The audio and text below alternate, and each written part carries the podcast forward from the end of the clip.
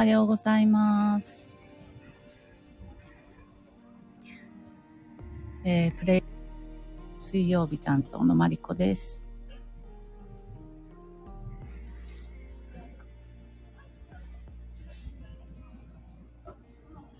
あ、おはようございます。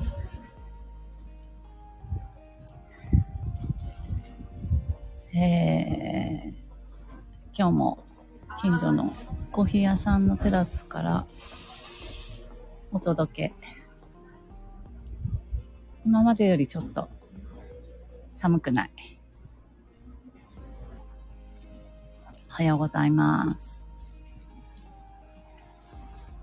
何喋ろうかな。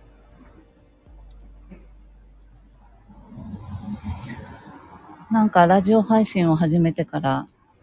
いろんな反響をいただいて、しかもこう、意外なところを拾ってくださったり、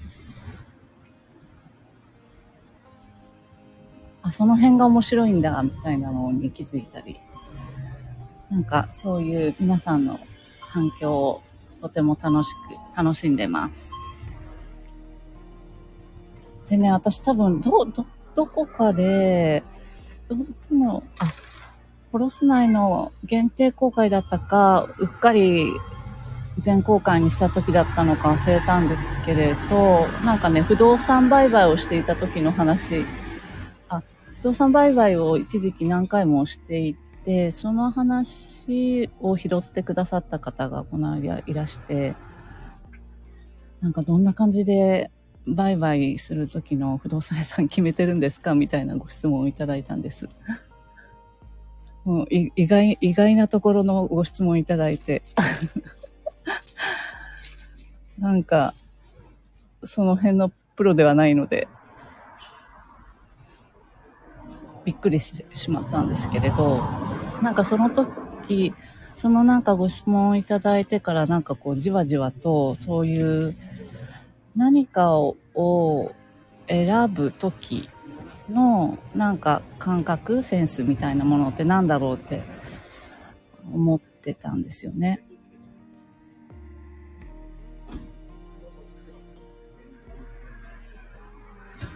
なんかその当時その不動産屋さんを、あ、この物件を売るときはこの不動産屋さんにしようとか決めるときは、その売ろうと思っていた不動産に対してああ、こういう人がこういう場所をとっても喜んでくれるだろうな、みたいなイメージがやっぱりあって、そういう人たちとのご縁が多そうな不動産屋さんを選んでました。だからなんか、いちいち結構イメージしていたんですよね。だからそ、なんかこう、その、何かを選択する時のそのイマジネーションみたいなもの、イメージングみたいなものは、なんか結構、細かくやってきた、あ、ごめんなさい、今電話かかってきたの切っちゃった。えー、そういうイメージ、イマジネーションみたいなものを、えー、えっ、ー、と、人を紹介するみたいな時にたなっていうのを思い出したんです。えー、20、20の頃に日々飲みてて、なんか、まあ日常だったんですけれど、よく漢字をしてたんです。なんか、あ、この、この人たちとこの人たちは話が合うだろうな、みたいなのがすごいイメージできたときに、あ、そういう場にいる自分はきっと楽しいな、みたいなのがこう鮮明にイメージできて、なんかそうすると、こう、必ずその場がいい感じになり、みんなが楽しく過ごせるっていう。なんかその時もそういう人と人との今でこそバイブスみたいな言い方しますけれど、なんか、雰囲気、会話が合いそうだなとか、あ、こう、このと、こういうことに、じゃあ興味持ちそうだなとか、いい刺激になるかもなとか、なんかいろいろ結構細やかに、ができて、そういうのがこう、合うなと思った時、なんかそういうことをしていて、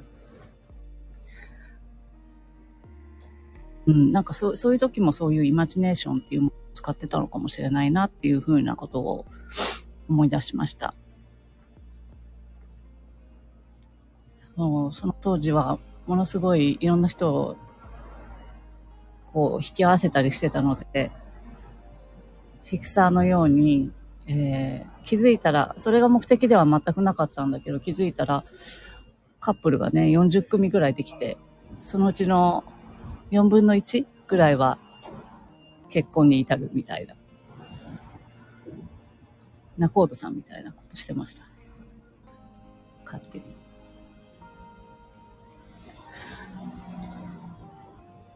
全然ちょっと話は変わるんですけれど、先週、えー、えー、イールド、ハータさんのイールドのワークショップ来て、これがまたすごい面白かったなということも、と思っていて、なんか先週ほど、ボルテックスというエネルギーの、なんか種類というか、特質みたいなものについてお話したんだけれど、なんか田畑さんのそのイールドっていうのは、なんかね、その、えー、えー、っとね、真逆というか、その何も起こさないようにするっていう、何も起こらない場所を探す。えー、なんていうのかな。その、決してその、イシューみたいなものに対して、掘り下がらない例えば腰が痛いなとか肩が重いなとかそういうものがあったとしたら、その問題の起点となる部分っていうのは必ず体にあって、それは必ずしもその痛い部分だったりする。肩が痛いなと思って、ずれが原因だったりとか、いろいろあると思うんですけれど、その、えー、イシューとなる起点であるっていうのが、何も起こらないようにするっていうのを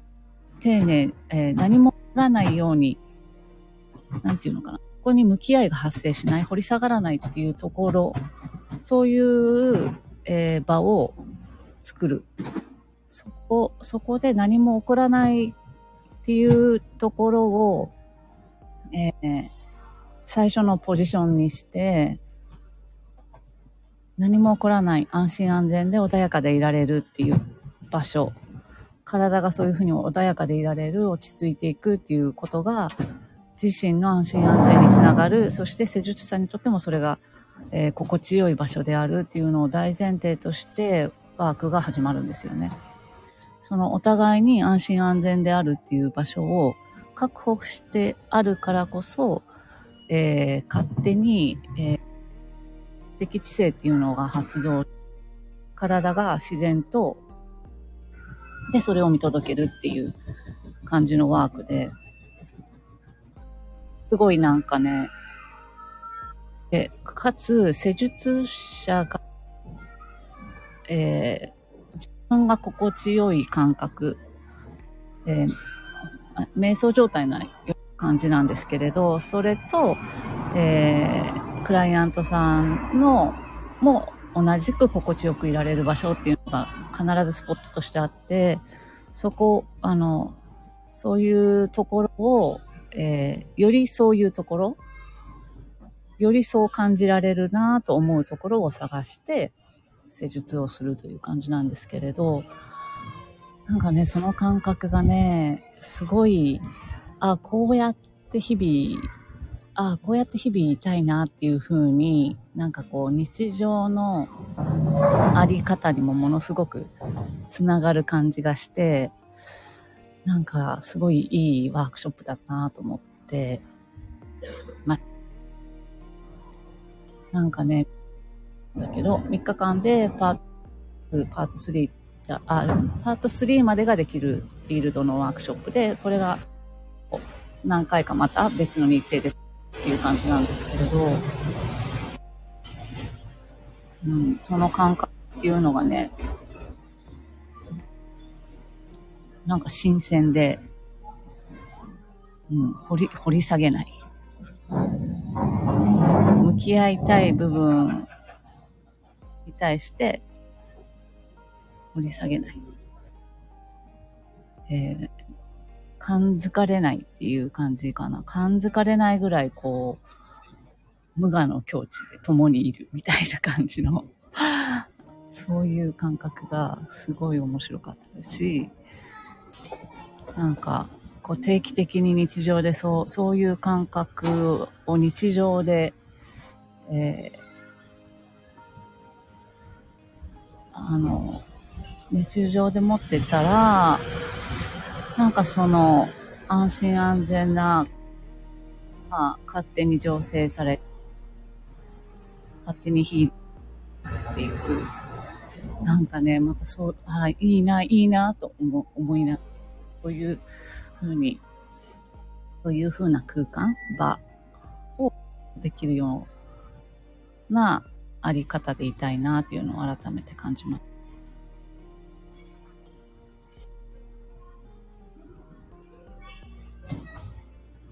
まだ時間残ってる。何話そう。その、ボディーワークという類のものでは、2020年から2年間ぐらい、クラニオセクラルバイオダイナミクスというのを、えー、CHA という五反田のところで習っていたんですけれど、その、